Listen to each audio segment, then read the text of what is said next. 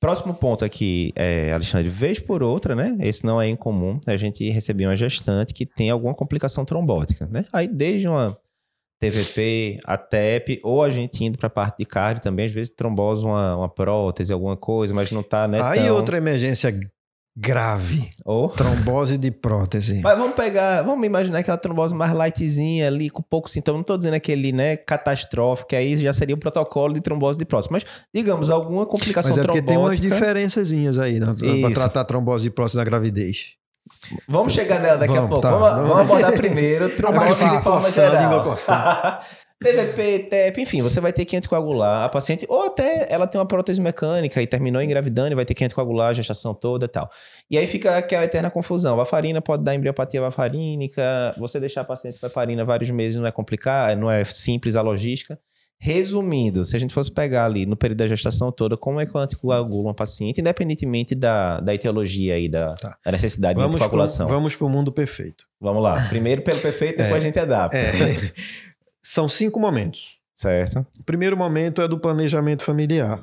É a doente que é anticoagulada, tem uma anticoagulação obrigatória, como uma prótese mecânica, Certo. e quer engravidar, né? Uhum.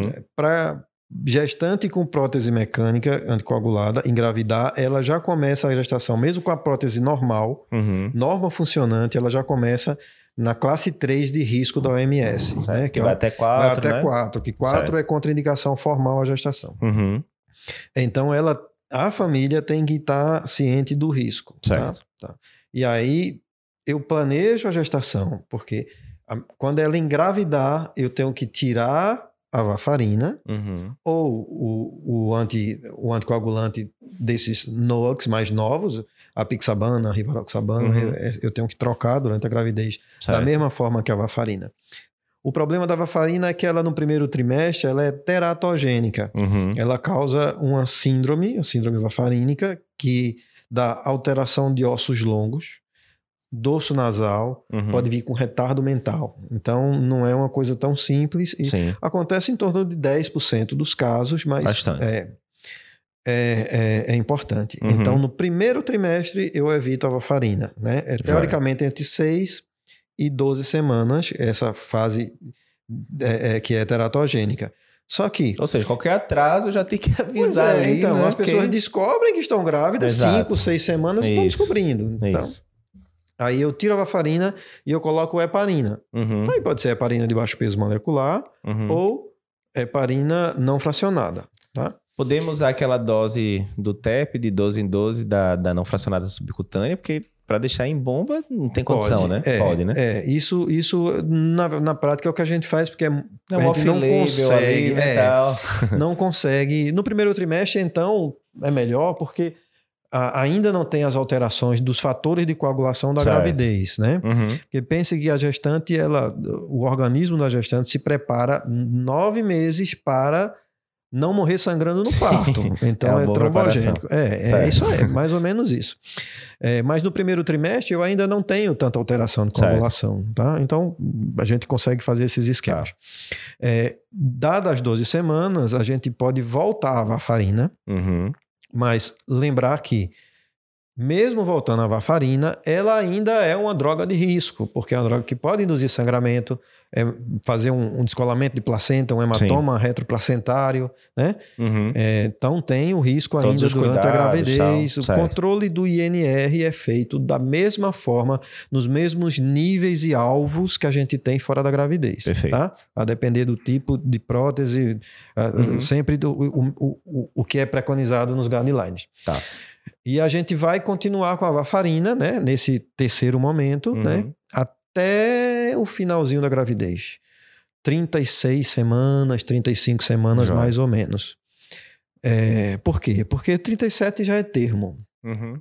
Eu paro a varfarina em torno de uma a duas semanas antes, porque a varfarina passa a barreira placentária Uhum. e o fígado do RN, do, do feto, ele ainda é imaturo, então ele demora para fazer a metabolização. Não vai ser aqueles cinco dias da gestante, né? É. Do adulto, né? Quatro, cinco e, dias, né? e pode ter so- sofrimento, inclusive hemorragia craniana no canal de parto. Não vai dar certo, né? Passar no canal de parto ali todo apertado, né? É. Anticoagulado e tal, né? Então tem esses, tem esses cuidados. A gente Uhum. para um pouquinho antes. Aí quando para, interna novamente a gestante, Uhum. bota de novo a heparina. Lembra Certo. que a heparina não passa a barreira placentária, então é, por bebê é tranquilo. Esse seria o quarto momento, né? É, o- e aí a gente faz a ponte para o parto. Uhum. né? A gente, quando planeja a interrupção, é, e aí a grande maioria vai para cesárea. Eu já Uhum. tive gestante que, que pariu anticoagulada com INR de 3, que era uma prótese mecânica, que chegou em trabalho de parto, Ai, pariu. Jesus. Paciência. É, não teve nada, graças a Uhum. Deus. Mas o, o, o, o mais lógico e o normal, é, principalmente em, na primeira gestação, é Uhum. que a gente faça o parto via alta. Certo. Por quê?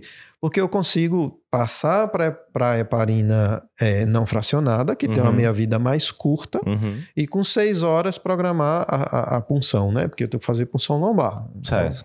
Que é, a de baixo peso seria 12 a 24 12 horas a antes, 24 dependendo da horas. fonte, Aí eu deixo né, tal. mais Perfeito. tempo.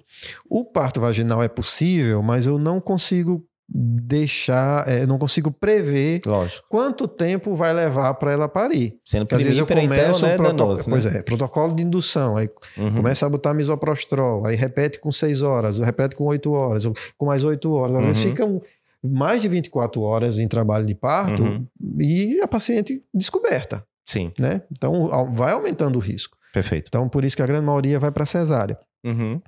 É, passado o parto, aí nas primeiras horas, a grande maioria das hemorragias pós-parto acontece na primeira hora, Certo. tá? Quando ela não para de sangrar é ali na primeira hora, tá? Ah, eu já não lembrava mais disso. Já É. ficando velho, já obstetrícia já tem 18 anos que eu passei, boa. Então, se a doente não teve um sangramento ah, aumentado, a gente pode Uhum. voltar a heparina com 4 a 6 horas Certo. no, no pós-parto. né? Poderia ser de baixo peso mesmo, no caso. aí. Pode. Tá. E, e no outro dia já recomeça a A varfarina. varfarina. Que Perfeito. também pode fazer varfarina no aleitamento, Perfeito. tá? É liberado para o aleitamento. Perfeito. Bom, bom resumo.